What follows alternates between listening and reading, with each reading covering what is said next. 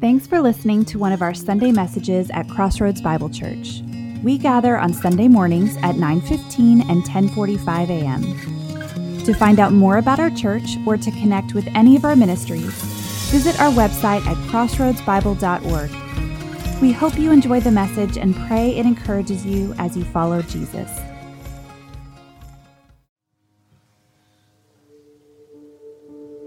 For all who are led by the Spirit of God are the sons of God. For you did not receive the spirit of slavery, leading again to fear, but you received the spirit of adoption, by whom we cry, Abba, Father. The Spirit himself bears witness to our spirit that we are God's children. And if children, then heirs, namely heirs of God, and also fellow heirs with Christ, if indeed we suffer with him, so we may also be glorified with him.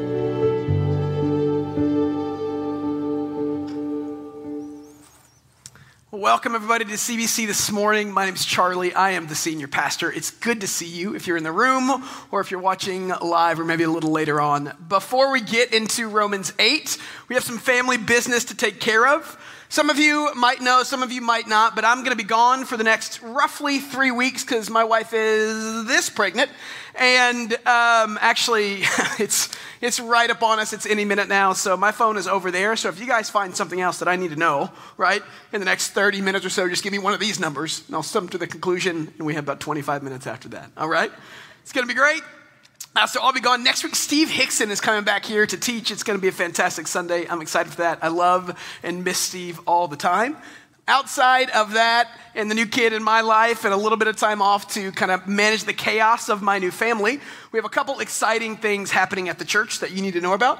Uh, one is this week, everybody, this week, on probably end of the week, we're shooting for Thursday, maybe Saturday, we are going to have a new website launch. It's not going to be anything you need to do, but we're getting a new website, and with that, we're going to get an app, like an actual app, right? So if you're following this morning at home and you're watching this, maybe later on, you heard that now we have a podcast and an app, and you're thinking, what is this, two thousand ten, right? No. We are catching up with the times. It's going to be really cool. We've worked long and hard to develop it and to, and to format it. And so you'll see a new website that's hopefully a little cleaner, helps people get where they need to go a little quicker, and then an app that'll just help connect us, and that'll help with our events, and that'll help with all the media stuff and all the things that you need to know. So you'll get more information on that. Along with that is going to be a slight change in how giving is done. Uh, and if you give one at a time, it's not going to change, but if you're a regular giver uh, and it's signed up as a regular giver, you'll get an email that you need to change how you do that just because we're having a different platform. So look out for that. That'll be planned, but we're really excited about it because the whole purpose is that people might know Jesus. And we want to do whatever we can to take things out of the way so they see Jesus more up front. That's why we're doing all this stuff. So look out for that this week, all right? We're going to be in Romans eight today. Before we get into the text, let's do what we do at Crossroads, and we're going to pray. We say it every week. We live in a largely critical culture. And this place right here, right now, wherever you're watching this or interacting with the scriptures this morning, we believe that God is in it. We believe God has you here for a purpose, and we believe his Spirit is active this morning to show us more of his goodness. And so what we want to do when we approach this test, this text is simply ask, where is God moving? We want to put aside the critical spirit that we come into this place with and say, how can we contribute to the conversation of faith? How can we find where the Lord is speaking to me today? So we're going to take a second. We're just going to pray. We're going to ask the Spirit that he might speak to us this morning. I'll ask you to pray for me as we talk about the beautiful gift of adoption this morning. So, so let's pray. God, I'm thankful that we can be here as a church family. I'm so thankful that this is a place where we can stop down once a week and just remember how good you are to us, where we can read some text together and we can worship together and we can listen to what you're teaching us together because you are active in our lives because you love us and you're present. As we open the scriptures, Spirit, speak to us. If you're comfortable, I'd ask that you just take a couple seconds and say a quiet prayer that the Holy Spirit might speak to your spirit this morning.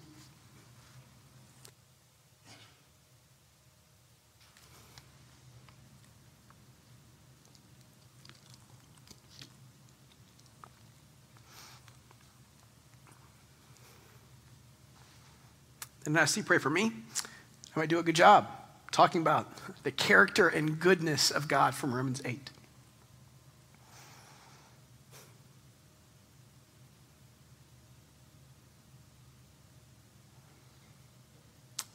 Pray all these things in the name of Jesus. And all God's people said, amen. Romans eight, if you got a Bible, open it up. If you don't, we'll have it on some screens for you.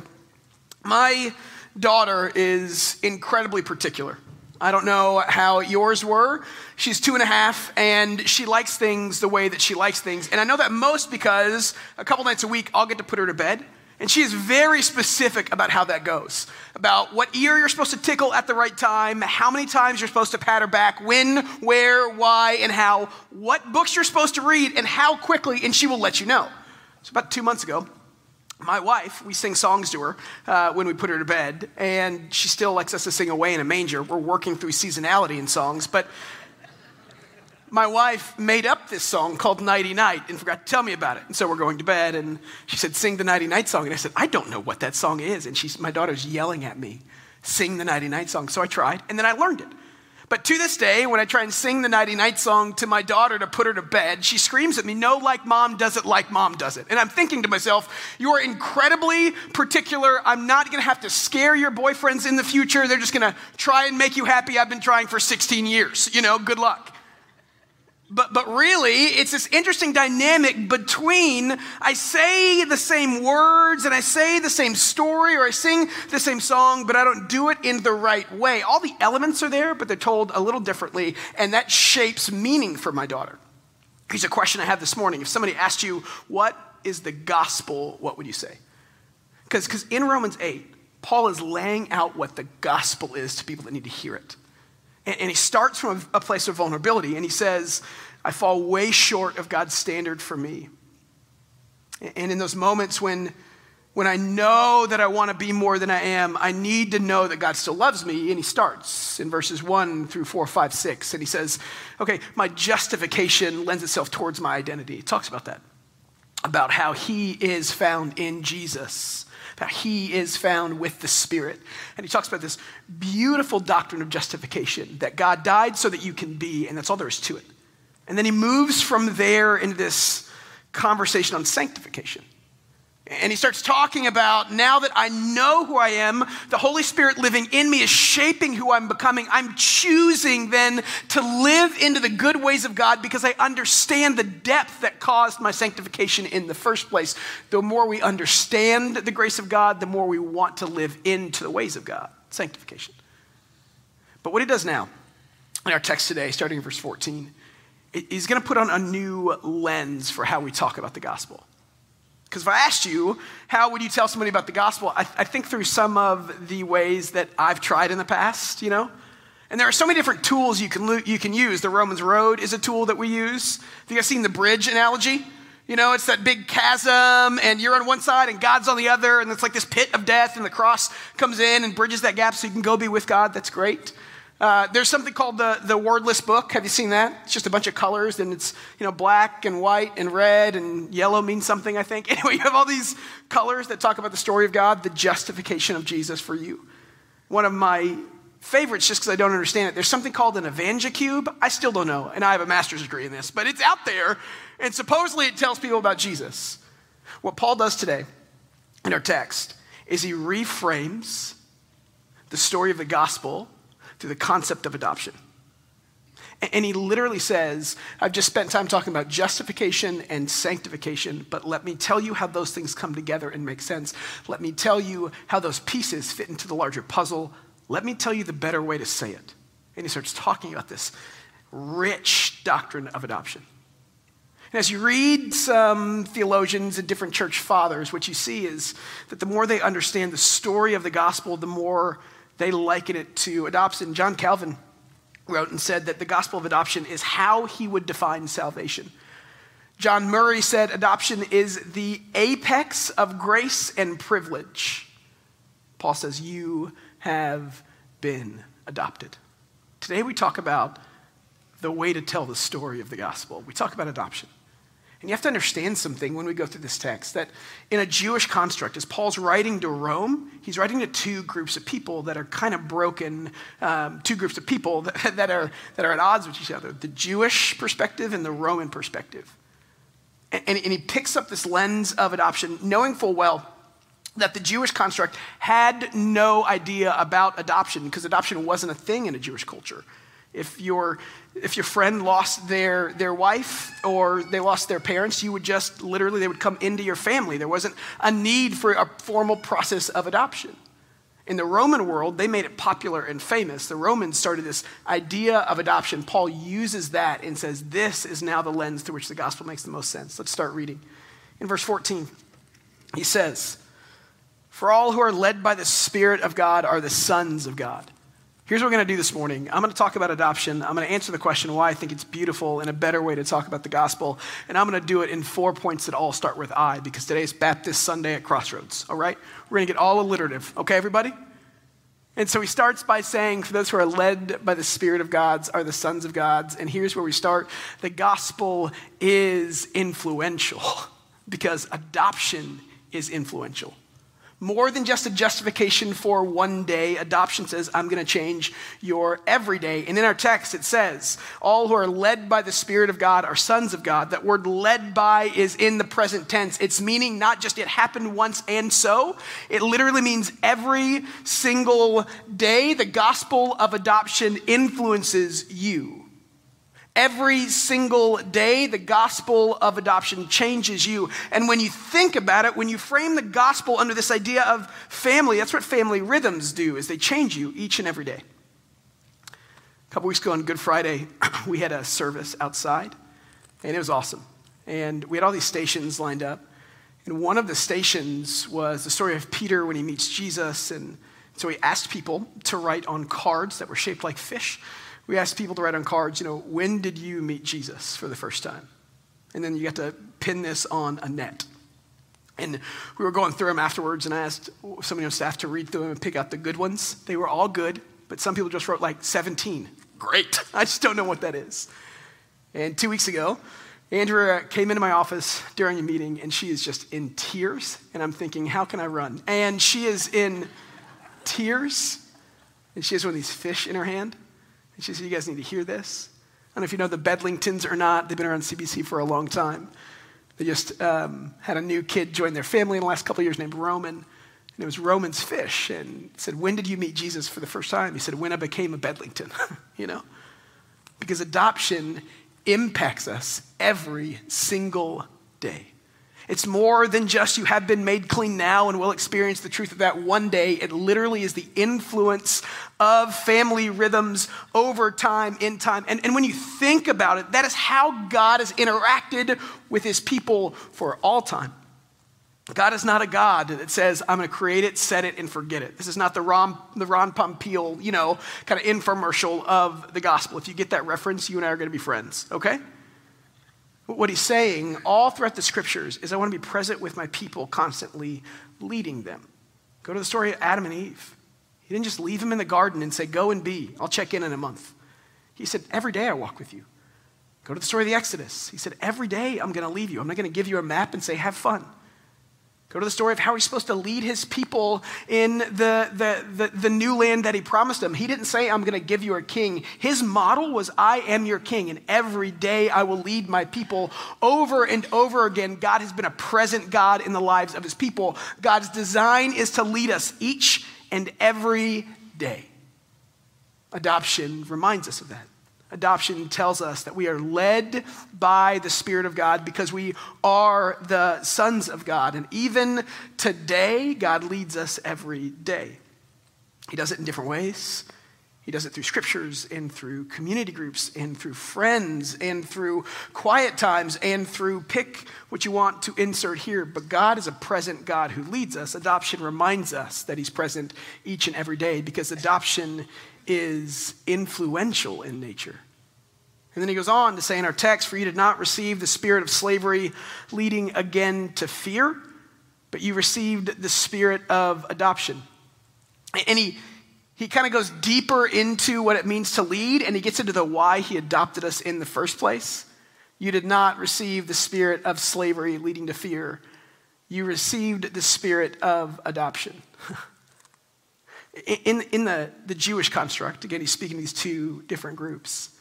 When it says you did not receive the spirit of slavery leading to fear, but you received the spirit of adoption, what he's talking about is their perspective of how they viewed God. Because he gave them a bunch of laws and he said, live up and live into it. And that, when you when you think about it, that is incredibly oppressive. That's why in Galatians five, Paul says when he's writing that Jesus came to set you free from the yoke of slavery, or how you interpret the law. Jesus came so that you might find freedom, not oppression. It's not about how much you live into the law, but about how much you know that Jesus has set you free from the things where you were weak. It's this idea that he leads to freedom, not slavery. What it does when we understand it right is adoption reminds us that God loves us and he's adopted us because of who he is. In the Roman perspective of adoption, their model was a little different. They adopted kids because of legacy. So in the first century world, if you're a Roman father, you would adopt mostly fully grown men, not kids. You'd adopt fully grown men because you thought that they could better increase and influence your legacy after you were gone. Legacy was big in the Roman world. And so you'd look at fifteen to eighteen to nineteen-year-old men and you'd adopt them and say, they're going to do a better job telling my family story than I have than my kids right now. And you'd adopt kids, fully grown kids, because they could bring something to your family that you didn't have. And if you were adopted by these noble groups of people that wanted to increase their inheritance, then you also gained something out of it, right? Because your family then is catapulted to, tied to this upper level class-wise, this upper class family. Here's what we know about how God adopts. And we read it in the liturgy before, but when he says that you have been adopted, he doesn't do it because you can add something to him, but because he is loving towards us. That's why in Ephesians, Ephesians two, one through ten kind of maps out the story of adoption in the gospel. And it says in verse four, you were all these things, but because of God's great love for you. What we have to understand is the why behind God's adoption, because it's important. God adopts because he loves, and that's it. Because here's what I know. I know that conditional love always leads to fear. Conditional love always enslaves. Because you're too busy looking over your shoulder and wondering when the love is going to run out. We have entire religious systems based on this, right? You have to do enough, and you don't know if you've done enough for God, but you're going to find out one day when you die. That sounds terrifying to me. That is the opposite of the gospel of Jesus. That is the opposite of what Paul is saying when he says you are adopted. He said you are free and not full of fear anymore because you have been adopted by God. It's this idea that God adopts out of an overflow of love because that's how he's always chosen to do it. And it's important to understand. It's important to understand that when God adopts, it's always because he loves and with no other motive. Because again, you can't add to the legacy of God. I don't know if you knew that or not. I can't add to the legacy of God. That's why it's really important to understand a little bit of Trinity here. Because when we talk about God, what the Trinity does, God Father, God Son, God Holy Spirit, what the Trinity does is it allows us to define God in the context of unadulterated love. So we talked about it before, but what was Jesus before he was incarnate as Jesus? He was always the Son. So he's an eternal Son, and God's always an eternal Father, and the Spirit's always an eternal Spirit. So when we talk about Trinity, what we're saying is that there was this relationship of love that overflowed into everyone else. Literally, God is defined by the existence of, or the explanation of, a loving relationship between Father, Son, and Holy Spirit. So when we get to adoption, what we realize out of a theology of the Trinity is that God adopts solely out of love, solely out of not your merit but his, solely out of an unconditional love that doesn't lead to fear, but says, I love you and you're mine. Because conditional love always leads to fear and slavery. And that's why you've seen Christians do a really good job at adoption, you know? So there's a bunch of stats out there, but if you're a Christian, as a Christian group, we are two times more likely to adopt than people that don't know Jesus. In the first, second, and third century, there was a huge Christian movement towards adoption. It actually caused the Roman and the Egyptian world to almost put a ban on adoption because Christians were adopting too many kids out of the overflow of their love for God. because when you adopt a kid, they don't necessarily add a ton to your family. You do it because you care and love them. So the motivation matters. It's why Christians are good at adopting kids now. God adopts out of love, and that influences us. So adoption is influential, but if you keep reading, adoption is also, this is what influential love does, it's also incredibly intimate. He goes on to say in our text um, that we then get to call Abba Father, by whom we cry, Abba Father. That term there, Abba Father, means father, father in, in, in Arabic and Greek. And so the indication there, the implication there is essentially that it's just intimate. And that's really important to understand.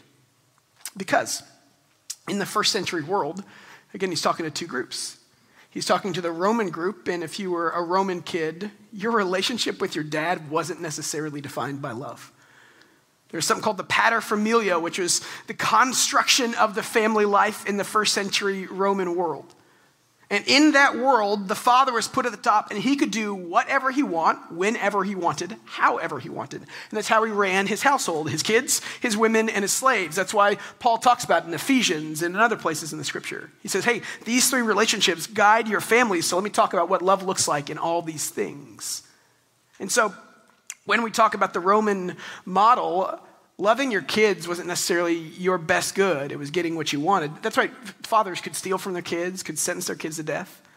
Fathers could literally not admit their kid was theirs. When you had a kid, the first time the, the midwife delivered or your wife did, and she put it down on the floor, and if the father picked up the kid, he became part of the family. If the father didn't, you put it on the doorstep to either be taken as a slave or die of exposure. So when Paul talks about an adoption relationship that's a familiar relationship in the context of intimacy, that blew the doors off the first century world's relationship between father and son. In the Jewish perspective, they knew God as a father, but it was a distant father. They would pray all the time, but they wouldn't actually say the name of God out of reverence. So God was their father, but not an intimate father. It's best said that God was the father of their nation, but not the father of them individually, you know? The father that shows up at like your birthday and every other Christmas kind of sort of thing. And so when Paul says that not only are we adopted out of the overflow of the love of God, it's an intimate way to look at life. We can cry, Abba, Father. He's redesigning their idea of what a relationship with God is. He's saying that we have access to God. And sometimes when we deal with texts like this that talk about fathers, we have to understand baggage that comes into the texts, you know? Because so often when we think of fathers, it's defined by our experience of father. And what Paul is saying here is it's not anymore. Regardless of how you experience father, God is an intimate father. I've heard of several times in adoption when, when families adopt kids from third world countries or from rougher circumstances that they get older and kids hide food under their bed. It's pretty common that are adopted because when they were small and young, they didn't know when they'd get fed again. And I've talked to parents that find food stashes under kids' beds, and they say, why are you doing this? Because I didn't know where my next meal was for so long. And they have to say, but that's not where we are anymore. We have to deal with the baggage and say, this is different. That's what Paul's doing. He's saying you have access to God in a way that you didn't realize was possible. One of my favorite analogies of this is J F K and John Junior So if you don't know, J F K had a son named John Junior, and there's a couple pictures that go back in the day where you'd see J F K at the Resolute Desk, right? You guys seen this picture? At the Resolute Desk, and he's speaking to heads of states, and he's speaking to very powerful people that have to make an appointment to be in that room that don't get access whenever they want. And in the picture, right underneath, right in the middle of the desk is John Junior sitting there, you know? It's the idea that he's the only one with that kind of access because he's his kid. Nobody else gets that kind of access to the most powerful man in the world. Paul is saying you have access to God beyond what you thought was possible because he is an intimate God. Adoption tells that story of intimacy. And then he goes on to say not only is adoption influential and intimate, but it's immutable. And by immutable there, I mean it doesn't change. It goes on to say, the Spirit himself bears witness to our spirit that we are God's children. The Spirit bears witness to our spirit that we are God's children. In the Roman world, when you adopted a kid, you couldn't undo it ever, ever.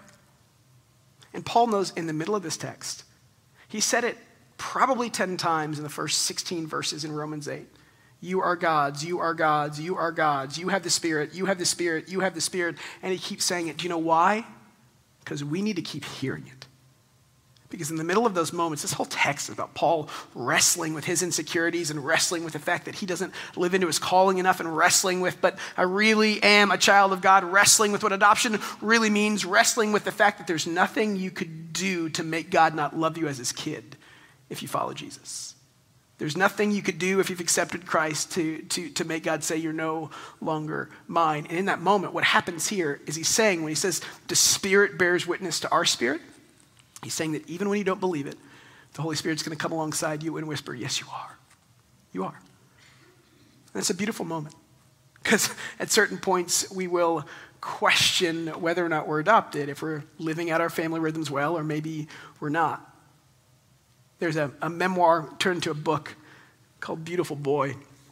It's by a father named David Sheff and his son, Nick. It's, it's an incredible movie, by the way. It's a movie about a son who deals with addiction, and it's hard. I think it's a meth addiction, so it's it's a hard addiction. And the movie is gut-wrenching to watch, but it's really beautiful because it's all about how this father chooses to love his kid through something very, very difficult, even when his kid makes decisions that hurt him, even when his kid steals his money and breaks his stuff. And they come back to it time and time again, and the father just says, but you're my son, you're my son, you're my son. It goes back to the question of eternal security that Paul is dealing with in his vulnerabilities in this text, saying, what could we do to not be a child of God if we are one? And the answer is nothing. If somebody asked me, what could my daughter do to not be my daughter anymore? I'd say nothing. So Paul's saying, adoption is influential, and adoption is intimate, and adoption is immutable. It's not going to change. You can't walk that back. Adoption is a beautiful way to talk about the gospel, especially in our vulnerabilities, especially in the moments we don't feel like we live up to enough, which is where Paul's at right now. So adoption is influential, and it is in all the ways intimate, and it's immutable, and here's your last I, adoption is and promises inheritance. See, it's really easy to justify somebody and not be intimate with them. It's really easy to justify and know that you're good one day. But what adoption does is it also promises the same things that God has for God. He said he's going to give to us. And so Paul ends by saying, if children, then heirs, namely heirs of God and also fellow heirs with Christ. If indeed we suffer with him, so may we also be glorified with him. So here's what we have to know. Adoption necessarily, if you've adopted a kid, it doesn't fix everything overnight. There are hard days, right? Adoption is difficult, and anybody that adopts, I have, I pray for, man, my friends that adopt kids, because it's hard, because you're battling with the baggage that we've talked about. You're battling with who you were and who you are now. You're battling with who you're becoming. You're trying to rewrite their story and say, believe something better and new right now. But you're also saying that you're in my family that's never going away. And now what's mine, one hundred percent is yours. And so Paul says the sufferings that Christ has, we're going to share in, but also the glory that Christ has and will have, we're going to share in as well. Adoption promises inheritance. So even in the middle of the hard parts today, it's saying that there is a better tomorrow. With adoption comes hope. Adoption does more than just say your sins are forgiven. Adoption says, here is what you are given in Jesus. It's a beautiful promise of not just today, but of the glory that Jesus has tomorrow. It's saying, look ahead, there is better. Adoption is a story of hope. I love this last point. So in the first century world, we talked about it, Roman adoption was usually about inheritance, was usually um, an older guy, was in a way something that you could never take back. But as Paul's talking about this, this he, he, he knows his audience. And, and when they're talking about adoption, when he's writing them about adoption, I, I'm betting you they're thinking about the same thing together. I, I'm betting they're thinking about this guy named Octavius. So Octavius was a boy that was born in the fifties and sixties B C. and his dad died when he was four. And writers talk about that he was a sickly kid, meaning he wasn't exactly the strongest in the bunch. But, but he had an uncle, and his uncle's name was Julius Caesar. And his dad died, and there's a civil war that lasted about one hundred years, and one day Julius Caesar adopted Octavius. And then over time, Julius Caesar died because there was a civil war, and so some of his people killed him, and Octavius became, because he was Julius Caesar's son by adoption, Octavius became the emperor of Rome. He's also known as Caesar Augustus. He was seen as one of the most, if not the most, influential emperors in the history of Rome. He ended the civil war. He brought peace called Pax Romana. He increased the lands of Rome and the glory of Rome and the splendor of Rome. If you think about adoption in the first century world and the promise of what could be, you think about this kid that started as four with no father and then found himself the most powerful man in the history of the world. That's the promise Paul is saying here, when he's saying that you not just share in the sufferings, but in the glory of Jesus. He's saying, look what adoption did for this king that we had. He's saying you get to share in his inheritance.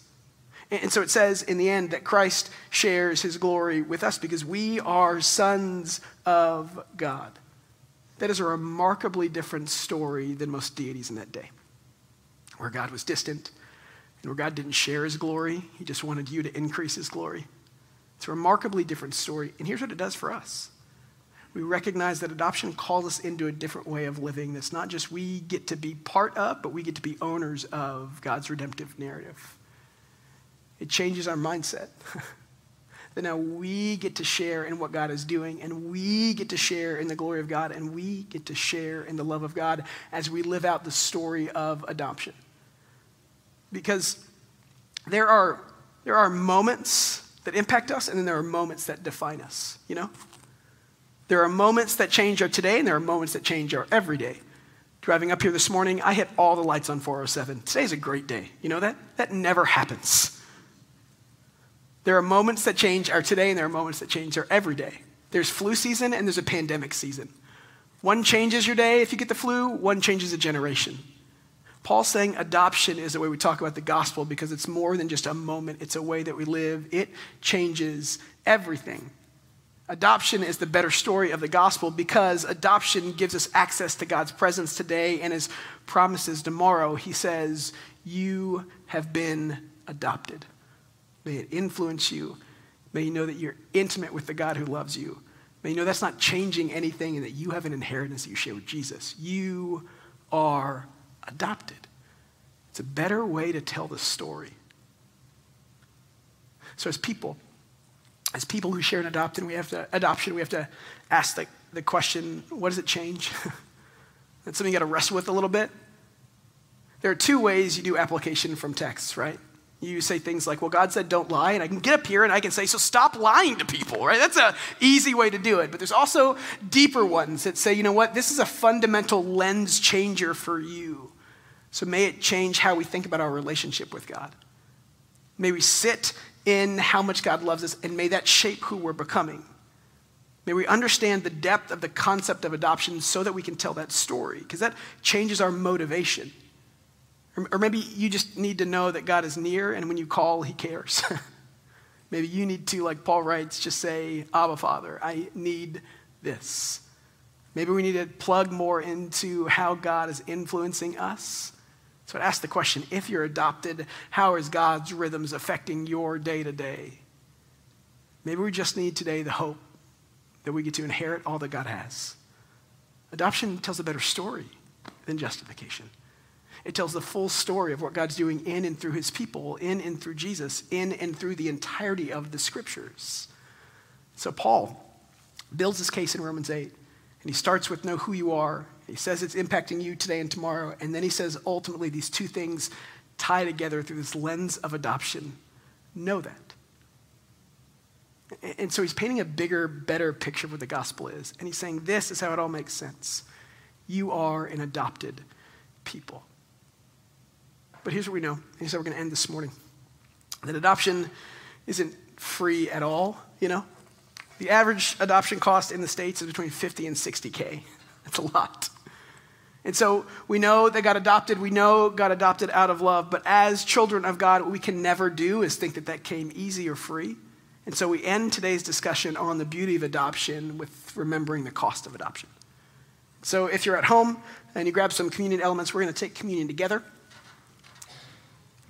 J I Packer is a theologian, and he said adoption needs to always be remembered through propitiation, and that's just a fancy word of saying sacrifice. That the adoption of God came at a cost for God. Because what that does, what that does is it deepens our understanding of how much God loved you. Deepens our understanding of the cost that God paid so that we might be his children. It increases our awareness of his love for us. And it reminds us that he's not going anywhere, that he's near, and that we're his children. It reminds us of adoption's beauty. So as we take communion, we think about the cost that Christ paid so that you might become family. The cost that Christ paid so that you might become children of God. Because that's what the gospel promises we are. So on the night that Jesus went to the cross, he sat with his disciples and he took some bread and he broke it. And he said, this, this is my body. And it's broken for you. This is my cost so that you can be in my family. Eat and remember.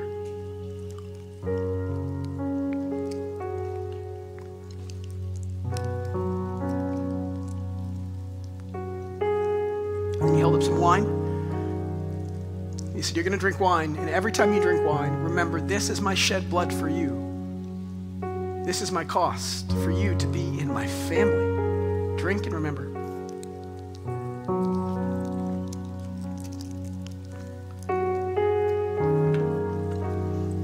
Adoption isn't just a word. It's not just an idea. It's a way that we live. It's a better way to talk about the beauty of the gospel, about a God who is influencing and who is intimate and who who is immutable and who gives us his inheritance. It's a way that we live into God's presence now and his promises for the future. Because for God so loved the world that he gave his one and only son, that whoever believes in him might be adopted into his family. May we pray for us. God, I'm so thankful that we can be called the family of God. I'm so thankful that you've called us sons and daughters. I'm thankful that means for my every single day. I'm thankful for what that means for how much you love me. I'm thankful that I can call you Father whenever I need to because you're near. I'm thankful that one day we get to share in the glorious inheritance of Jesus together. I'm thankful that we get to call you Father and that we're adopted and that we're sons and daughters. I pray that we know it, that we call it with confidence, that we live in a way that tells a story of adoption. May people see the beauty of Jesus as we live it out every single day. We pray these things in his name.